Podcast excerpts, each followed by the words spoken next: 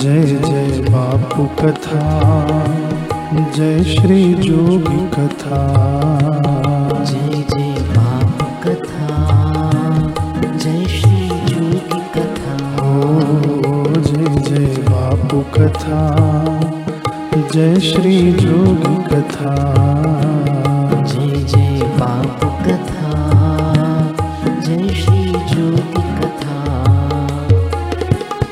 इसे श्रवण कर मिट जाती है। इसे श्रवण कर मिट जाती है। इसे श्रवण कर मिट जाती है। इसे श्रवण कर मिट जाती है। जन्म जन्म की व्यथा जय जय बापू कथा जय श्री जोगी कथा।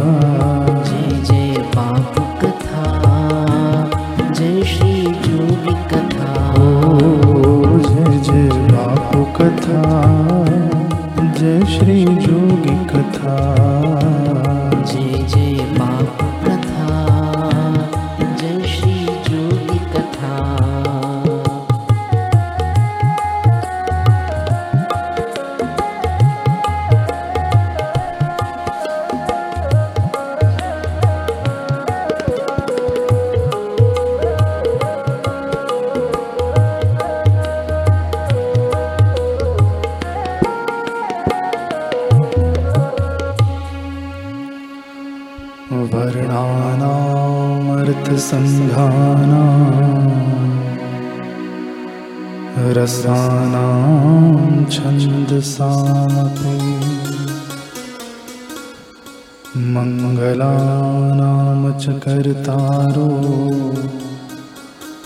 वंदे वाणी विनायको श्री सद्गुरुदेव भगवान की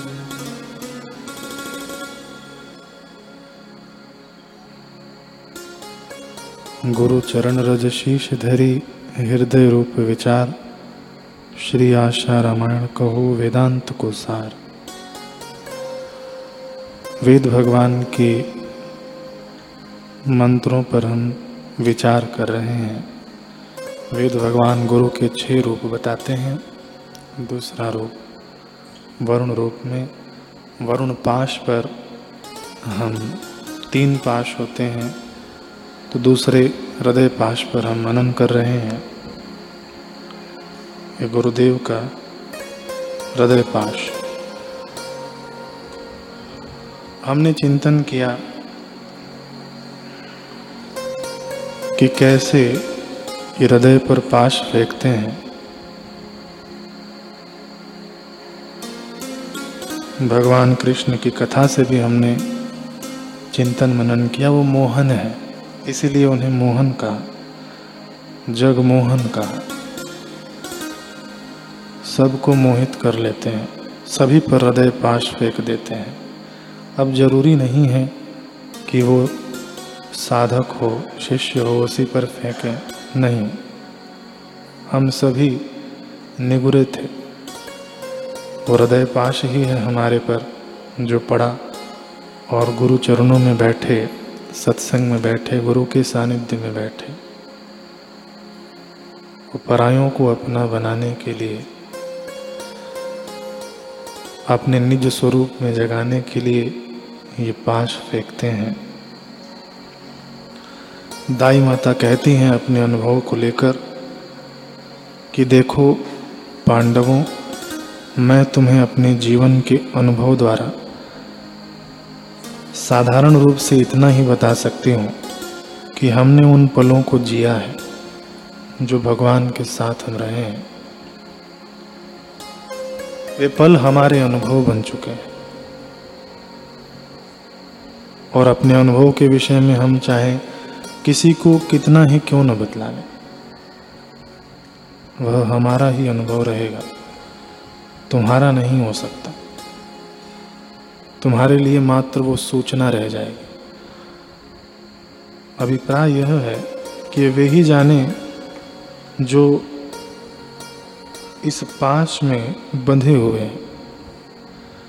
अजय शाह जी का हमने प्रसंग सुना पिछले सत्र में। जो लोग नहीं जानते अजय शाह जी यहाँ समर्पित गुरु भाई थे हमारे, हम सभी के, अहमदाबाद आश्रम के। तो अजय शाह जी के ऊपर कैसे पाश पड़ा? अब थोड़ा इस सत्र में हम विस्तृत रूप से चिंतन करेंगे। इनका जीवन ऐसा था कि वे संतों को नहीं मानते थे। वे बतलाते हैं कि अगर कोई संत दिख जाए तो मैं उसे ढोंगी ही समझता था। उसका करमंडल आदि छीन के रख लूँ, इस प्रकार का मैं व्यक्ति था। इंजीनियर थे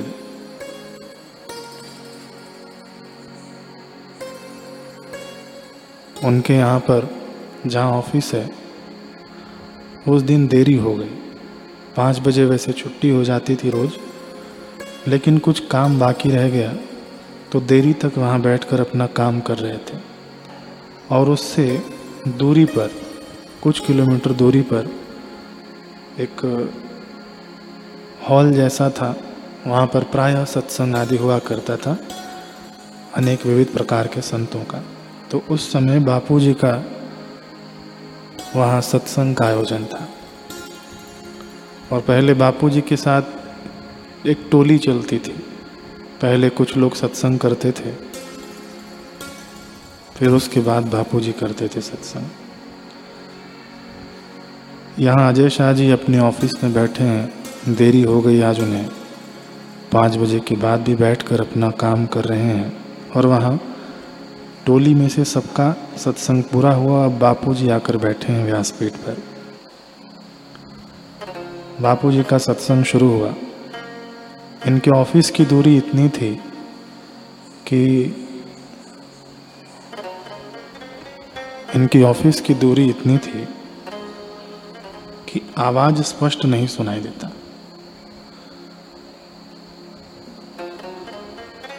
बस इतना पता चलता कि कोई बोल रहा है, लेकिन क्या बोल रहा है ये नहीं पता चलता।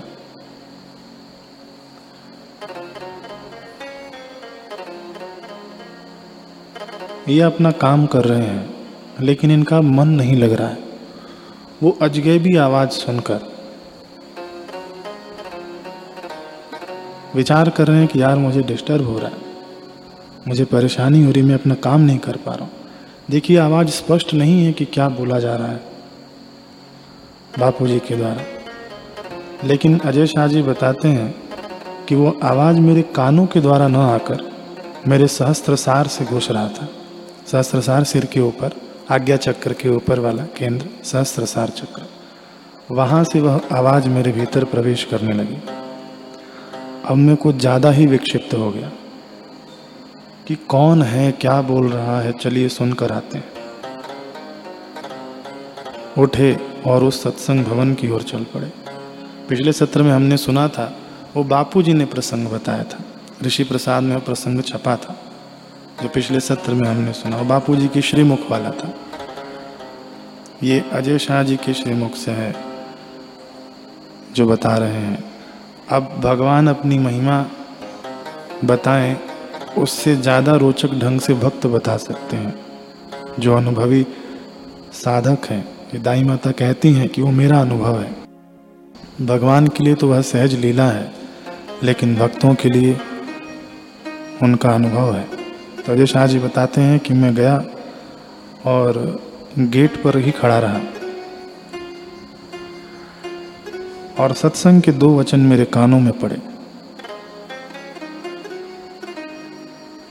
वो महाराज कह रहे थे कि तुम इतने महान हो, तुम ऐसी चीज़ हो कि तुम्हारे टुकड़े टुकड़े कर दिया जाए, तुम्हारे काट काट कर कीमा बना दिया जाए फिर भी तुम वो चीज़ हो कि तुम्हारा बाल बांका नहीं हो सकता।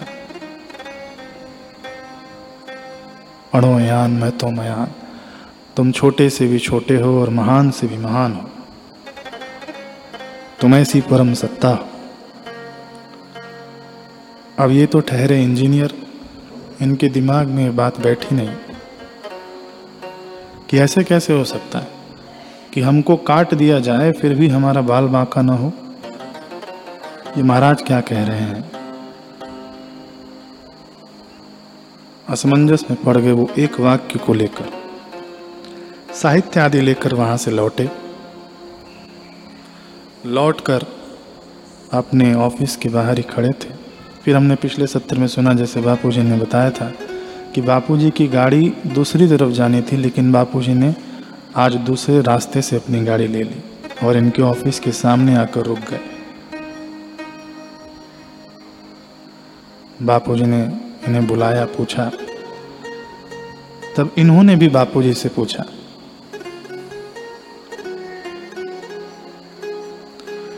इन्होंने पूछा बापूजी से कि मुझे लगता है कि आप उस तरफ़ से आ रहे हैं। सत्संग जहाँ चल रहा था वहाँ से। बापूजी की वेशभूषा भी दाढ़ी, काली दाढ़ी, संत जैसी वेशभूषा। तो आप वहाँ से आ रहे हैं तो वो महाराज कौन थे जिन्होंने बताया कि तुम्हारा काट काट कर टुकड़े कर दिया जाए, कीमा बना दिया जाए, फिर भी तुम्हारा बाल बाका नहीं हो सकता। वो कौन से महाराज थे?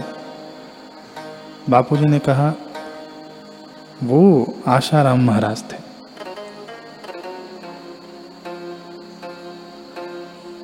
फिर बापूजी ने जो साहित्य हाथ में पकड़े थे, हमने सुना था पिछले सत्र में कि ये ये कौन है, इनको जानते हो? तो बोले, नहीं फिर जो बातचीत हुई, हमने सुना कि ये अच्छे संत नहीं बापू जी ने बताया कि ये कोई अच्छे संत नहीं है। संत तो ऐसे ही होते हैं, सब ऐसे वैसे। मस्तियाँ चल रही थी। इतने में लोग दौड़ कर आए गाड़ी के पास। अब लोगों की भीड़ आ रही है तो अजय शाह जी ने भीड़ में से किसी व्यक्ति से पूछा कि क्यों जा रहे हो, क्या है? बोले, वो बाबा जी के पास जा रहे हैं। कौन है वो? तो बोले, आशाराम जी महाराज हैं। बोले, अरे, यही है। फिर लौट कर आए गाड़ी के पास, बापूजी का हाथ पकड़ा और ताली मारते हुए कहा, अरे, आप ही हो, आशाराम। बापूजी भी हंस पड़े। बापूजी ने भी उनका हाथ पकड़ा और ताली मारा। हाँ मैं ही हूँ, आशाराम।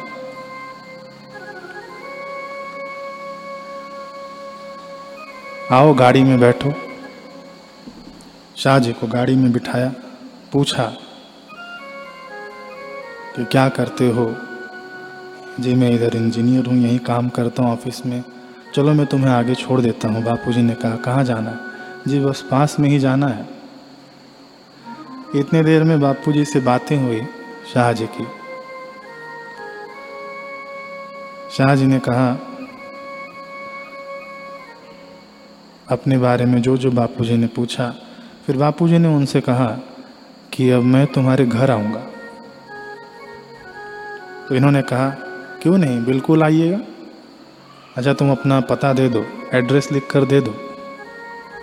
उन्होंने अपना पता बता दिया बापूजी को। अब दूसरे दिन की बात है। बापूजी कहीं जा रहे थे। अचानक गुरुदेव को याद आया कि वो पता जो लिया था वहाँ जाना है। तो बापूजी ने कहा, गाड़ी मोड़ो, हमको उस, इस पते पर जाना है। ड्राइवर ने गाड़ी मोड़ दिया। ड्राइवर ने गाड़ी मोड़ा।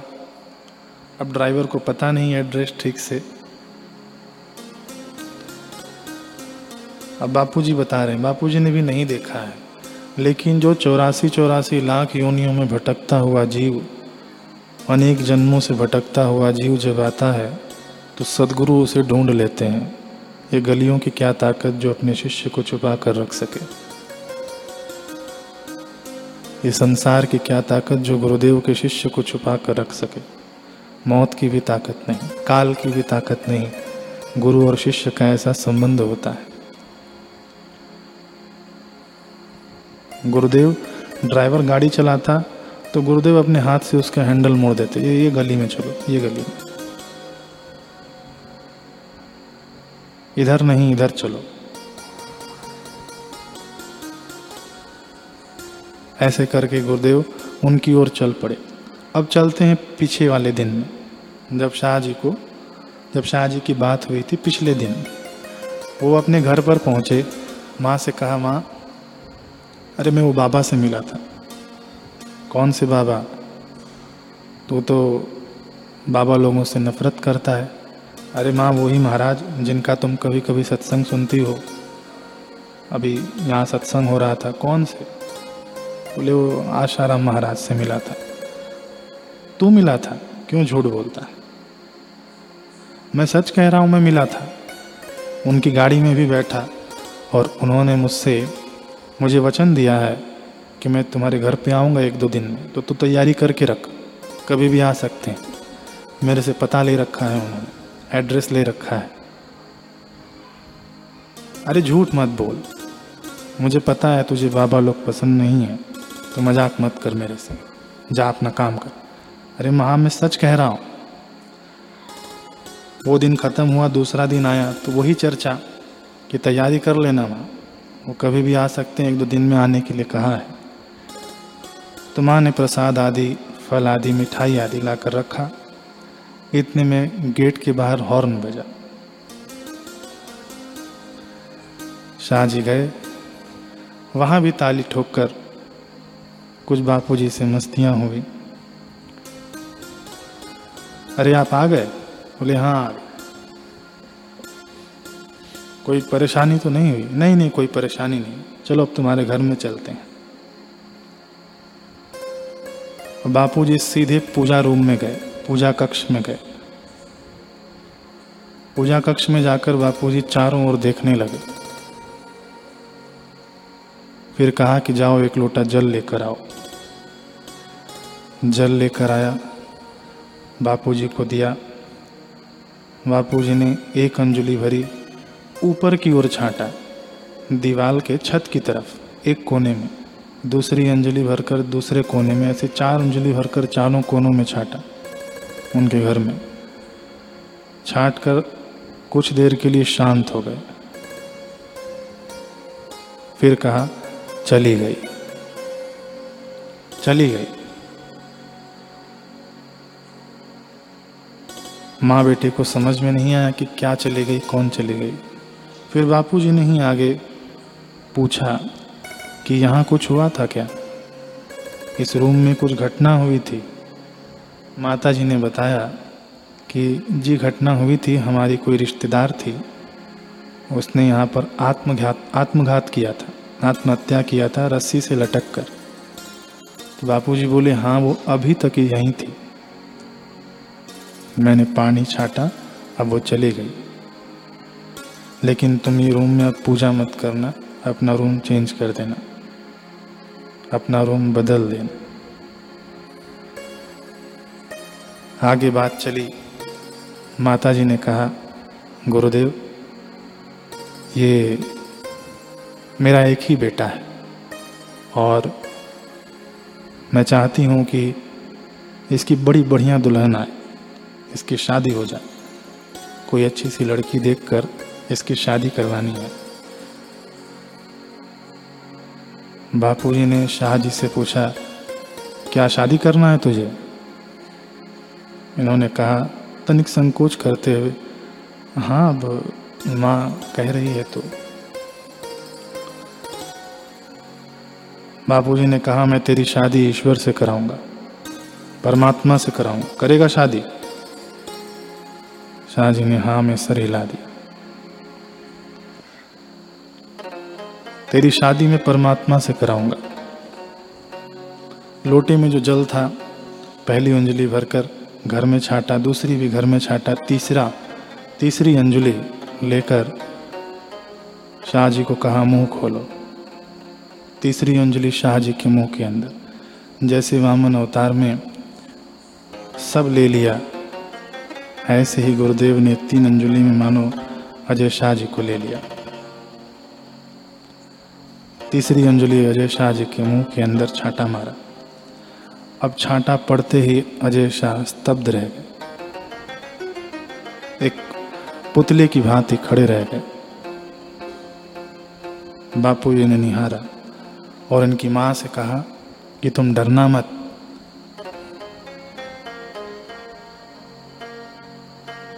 परमात्मा की कृपा हुई है इस पर। ईश्वर की कृपा हुई है, तुम डरना मत, इन्हें क्रियाएँ होंगी तो घबराना मत, मैं जा रहा हूँ। इतना कहकर गुरुदेव चले गए। गुरुदेव के जाते ही शाह जी में अष्ट सात्विक भाव जागृत हो गए। देखिए, हृदय पाश पर हम चर्चा कर रहे हैं। कि गुरुदेव कैसे एक एक को हृदय पाश से बाँध कर ले आते हैं। ईश्वर की ओर, ईश्वर के हृदय से बाँध देते हैं। तो गुरुदेव के जाते ही शाहजी को अष्ट सात्विक भाव पैदा हो गए। हसती क्वचित रुदती भिक्षणम जो भागवत में वर्णन है। मेंढक की तरह कभी कूदते, कभी बंदर की भांति कूदते। शरीर कभी कांपने लग जाता। कभी ज़ोर ज़ोर से हँसते, कभी चिल्लाते, कभी ज़ोर ज़ोर से रोने लग जाते। कभी आधी रात को उठकर माँ के पल्लू में सिमट जाते कि माँ, मुझे डर लग रहा है, मुझे वो खा जाएगा, मुझे वो मार देगा। अब ऐसी स्थिति देखकर माँ बाप को ऐसा लगा कि वो बाबा ने न जाने क्या जादू कर दिया, हमारे बेटे का दिमाग खराब कर दिया। कैसा जादू कर दिया? क्या कर दिया? कहाँ तो मेरा बेटा खुश रहता था? अब देखो मेरे बेटे की हालत क्या हो गई। कई लोगों ने कहा, भूत प्रेत है। उनको भी लगा।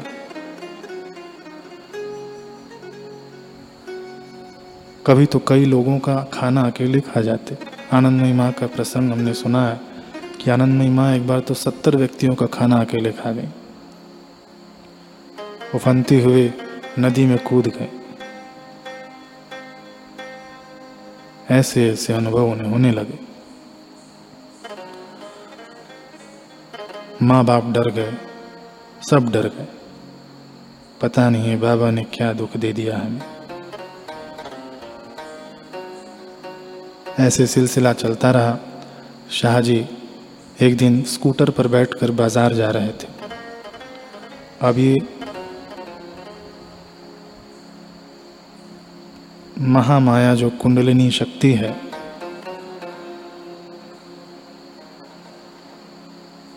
वह अपनी चरम सीमा पर थी। अजय शाह जी स्कूटर से जा रहे थे और उनका सूक्ष्म शरीर निकल कर खड़ा हो गया। स्कूटर आगे ही चले जा रहा है। ये चिल्ला रहे हैं कि, अरे शाह, अजय शाह, रुक जा रुक जा, कहाँ जा रहा है?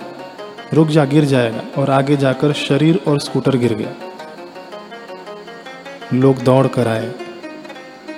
उनके शरीर को और स्कूटर को उठाया। अब ये शरीर में जैसे तैसे घुसना चाह रहे थे, घुस नहीं पाए।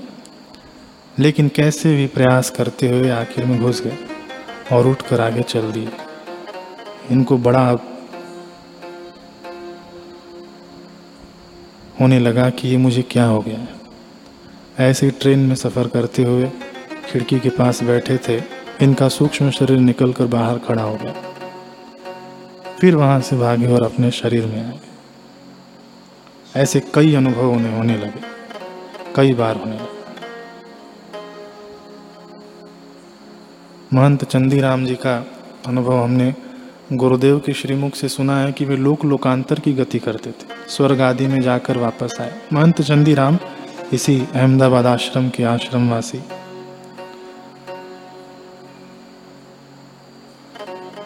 दिव्य लोकों में उनकी गति।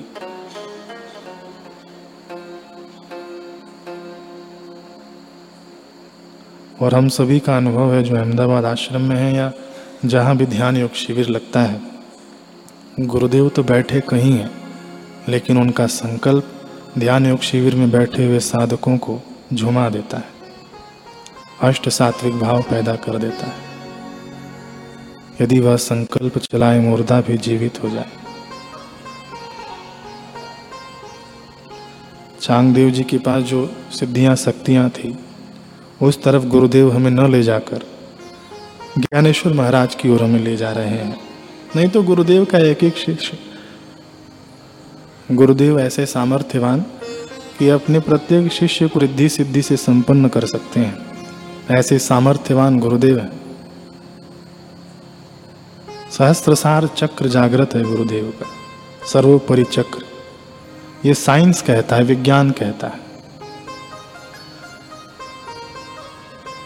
गुरुदेव का जो आभा मापने वाला, जो मशीन आदि से माप कर कहते हैं कि गुरुदेव का सहस्त्रसार चक्र जागृत है। कई जन्मों से कार्य करते आ रहे हैं।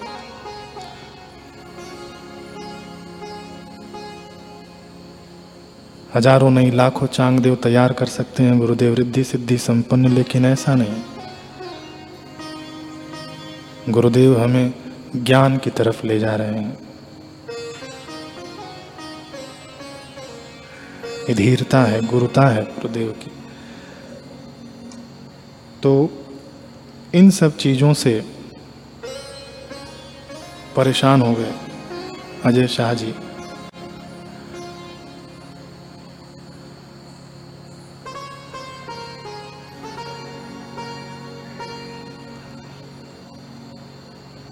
अब मुझे अहमदाबाद जाना चाहिए। उन्हें पता था कि अहमदाबाद में गुरुदेव का मुख्य निवास है। तो इनके ऑफ़िस का भी कुछ काम इसी तरफ़ निकला और इन्हीं, इन्होंने सोचा, इसी बीच इनको सत्संग के दो चार वचन याद आए कि बापूजी कहते हैं कि अभी तक इन्होंने दीक्षा नहीं ली है। अजय शाह जी ने अभी तक दीक्षा नहीं ली बापूजी कहते हैं कि साक्षात्कार कर लो, फिर उसके बाद कोई काम करना। तो चलो, अब अहमदाबाद चलते हैं। ये जो मेरे साथ हो रहा है, वो भी बता देंगे और जाकर साक्षात्कार कर लूँगा, फिर उसके बाद ऑफ़िस के काम में आ जाऊँगा। अब आए अहमदाबाद आश्रम। सुबह से दोपहर हो गई। बापूजी मोक्ष कुटीर में ही बैठे हैं, बाहर नहीं आए। तो अचानक इनकी दृष्टि बड़दादा पर पड़ी और उसके बगल में एक सूचना पर पड़ी कि यहाँ 108 परिक्रमा करने से मनोकामना पूरी होती। है लेकिन अभी उसमें गुरुदेव ने संशोधन किया कि 108 क्यों करना? तीन करो, सात करो, पाँच करो। मजदूरी करने के लिए नहीं लगाया है।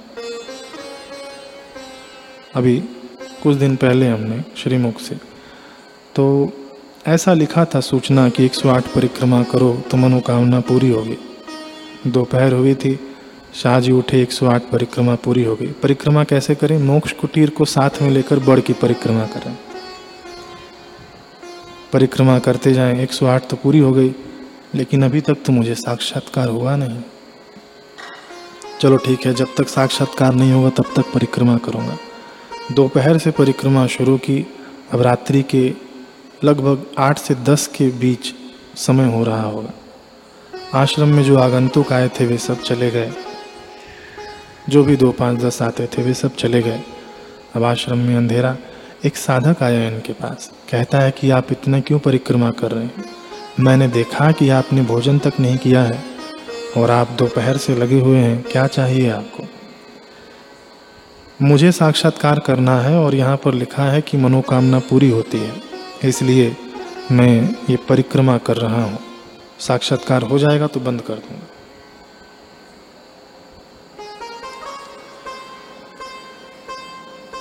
साक्षात्कार हो जाएगा तो बंद कर दूँगा। वो साधक जाकर मोक्ष कुटीर में गुरुदेव को संदेश दिया कि ऐसा ऐसा एक साधक है, कहता है कि साक्षात्कार के लिए परिक्रमा कर रहा है। गुरुदेव ने कहा, भेजो उसे अंदर। अंदर गए। हाँ क्या चाहिए? क्या चाहते हो? जी, साक्षात्कार करना है। तो अभी करना है। हाँ अभी करना है। आप ही ने तो बोला था कि साक्षात्कार करना बहुत सरल है। तो मैं सोच रहा हूँ कि पहले साक्षात्कार कर लूँ, फिर मेरा काम करने जाऊँ ऑफ़िस का। बापू जी मुस्कुराए और कहने लगे कि अच्छा ठीक है। क्या करते हो? आदि पूछा। फिर विज्ञान, उन्होंने कहा कि मैं इंजीनियर हूँ। तो बापू जी उन्हीं की भाषा में समझाने लगे।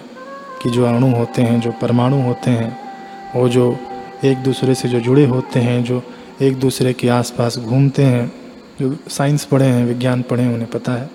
तो वे किसकी सत्ता से घूम रहे हैं? कौन है जो उन्हें ऐसे संचालित कर रहा है? तुम इन अणुओं को छोटा छोटा कर दो, लेकिन नष्ट नहीं कर सकते। इन्हें अदृश्य कर सकते हो। तो कौन है इन्हें संचालित करने वाला? ऐसे गुरुदेव ज्ञान देते देते उन्हें बड़ी गहराई में ले गए और फिर कहा, योग वशिष्ठ पढ़ो। शाहजी योग वशिष्ठ पढ़े और बापू जी वहीं बैठकर उन्हें उनकी शंकाओं का समाधान करें। तो जिज्ञासा हुई शाह जी को कि बापूजी आप अपना मुझे विराट स्वरूप दिखाइए। बापूजी ने कहा कि, रहने दे, तू नहीं देख पाएगा रहने दे। नहीं नहीं, गुरुदेव, मुझे दिखाइए। दिखाइए मुझे। अच्छा ठीक है, आँखें बंद कर। आँखें बंद किया, गुरुदेव ने उनके भ्रू मध्य में स्पर्श किया, अंगूठे से। अभी बताते हैं कि जो मोक्ष कुटीर के ऊपर, वो जो मिट्टी के जो कपड़े होते थे, उनसे मोक्ष कुटीर का ऊपर का छाया हुआ था। तो बोले, जब ध्यान लगा तो ऊपर वो कुछ खप्पड़ वप्पड़ नहीं था। गुरुदेव का इतना विशाल स्वरूप, गुरुदेव का इतना विराट रूप कि मैं उनके चरणों में बाकी गुरुदेव का स्वरूप ऊपर की ओर। ऐसा दिव्य अनुभव।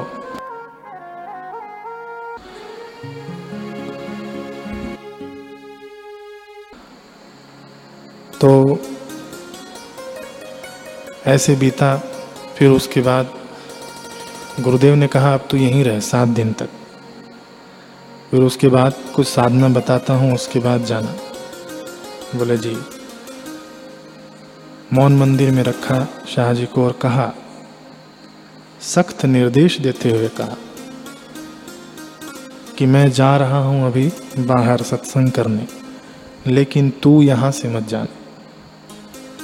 तू यहाँ से मत जाना, चाहे कुछ भी हो जाए, तू यहाँ से मत जाना। और शाह जी कहते हैं कि उस समय मेरी क्या स्थिति थी? कण कण में मुझे परमात्मा नज़र आता था। कण कण में गुरु सत्ता नज़र आती थी। कण कण में मैं खुद को व्यापक समझता था।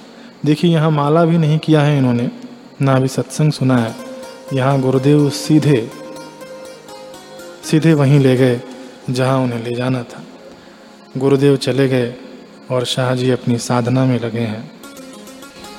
शाह जी अपनी साधना में लगे हैं और मानो उनके हृदय के भाव हैं।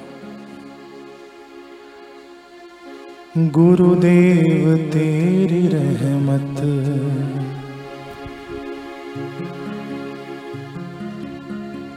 अरे गुरुदेव, तेरी रहमत। खुदा से कम नहीं है। गुरुदेव तेरी रहमत खुदा से कम नहीं है। गुरुदेव तेरी रहमत खुदा से कम नहीं है।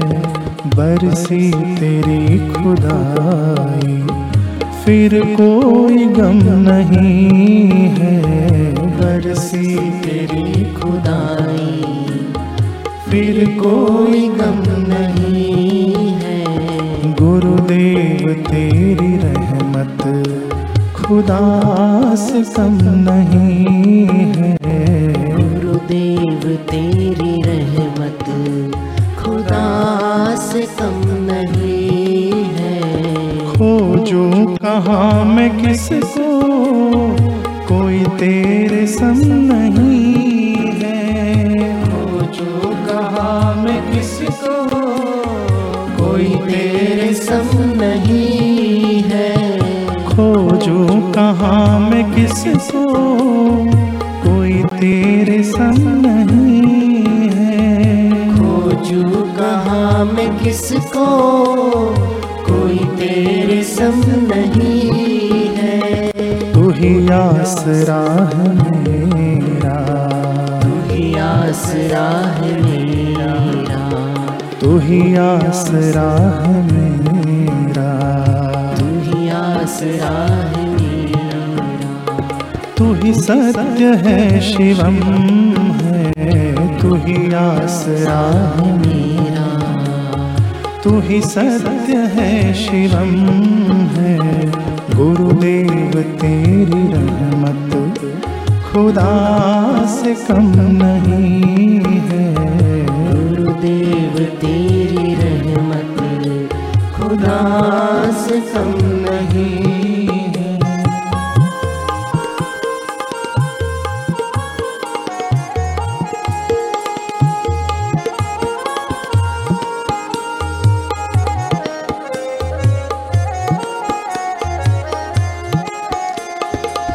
अपनों ने साथ छोड़ा जग ने किया किनारा। अपनों ने साथ छोड़ा जग ने किया किनारा। पकड़ा है हाथ तुमने मुझको दिया सहारा। पकड़ा है हाथ तुमने दिया सहारा। बालक हूँ मैं तो तेरा। बालक हूँ मैं तो तेरा। बालक हूँ मैं तो तेरा। बालक हूँ मैं तो तेरा। पितु मात तू हमारा। तेरा साया जब दयालु तेरा साया जब दयालु तेरा साया जब दयालु। तेरा साया जब दयालु। दर्द ना रंजो गम है तेरा साया जब दयालु। दर्द ना रंजो गम है गुरुदेव तेरी रहमत। खुदा से कम नहीं।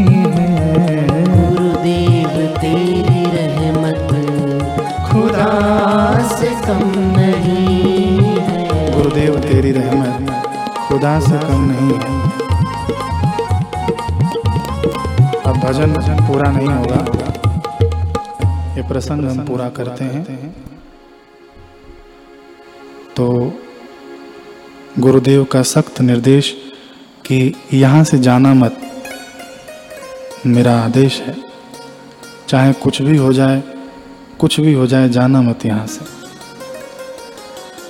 शाह जी वहीं साधना करने लगे अहमदाबाद आश्रम में और वहाँ जब उनके पिताजी को पता चला, उनकी माताजी पिताजी सोच रहे हैं कि गए हुए उसको बड़ा दिन हो गया, अभी तक आया नहीं। क्या हो गया? लगता है वो बाबा के चक्कर में आ गया। बाबा के चक्कर में आ गया। अब इन्हें पता चला किसी भी प्रकार से घर पे कि वहाँ बाबा जी अभी अपने आश्रम में नहीं हैं। उनके सत्संग का कार्यक्रम कहीं और है। तो अब वो हमारा बेटा वहीं होगा। तो क्या हुआ कि उनके पिताजी निकले हैं एक चिट्ठी लेकर? अहमदाबाद आश्रम आए। अहमदाबाद आश्रम में आने के बाद उन्हें वो चिट्ठी पकड़ाई। अब उस चिट्ठी में क्या है? अगले सत्र में हम लोग सुनेंगे।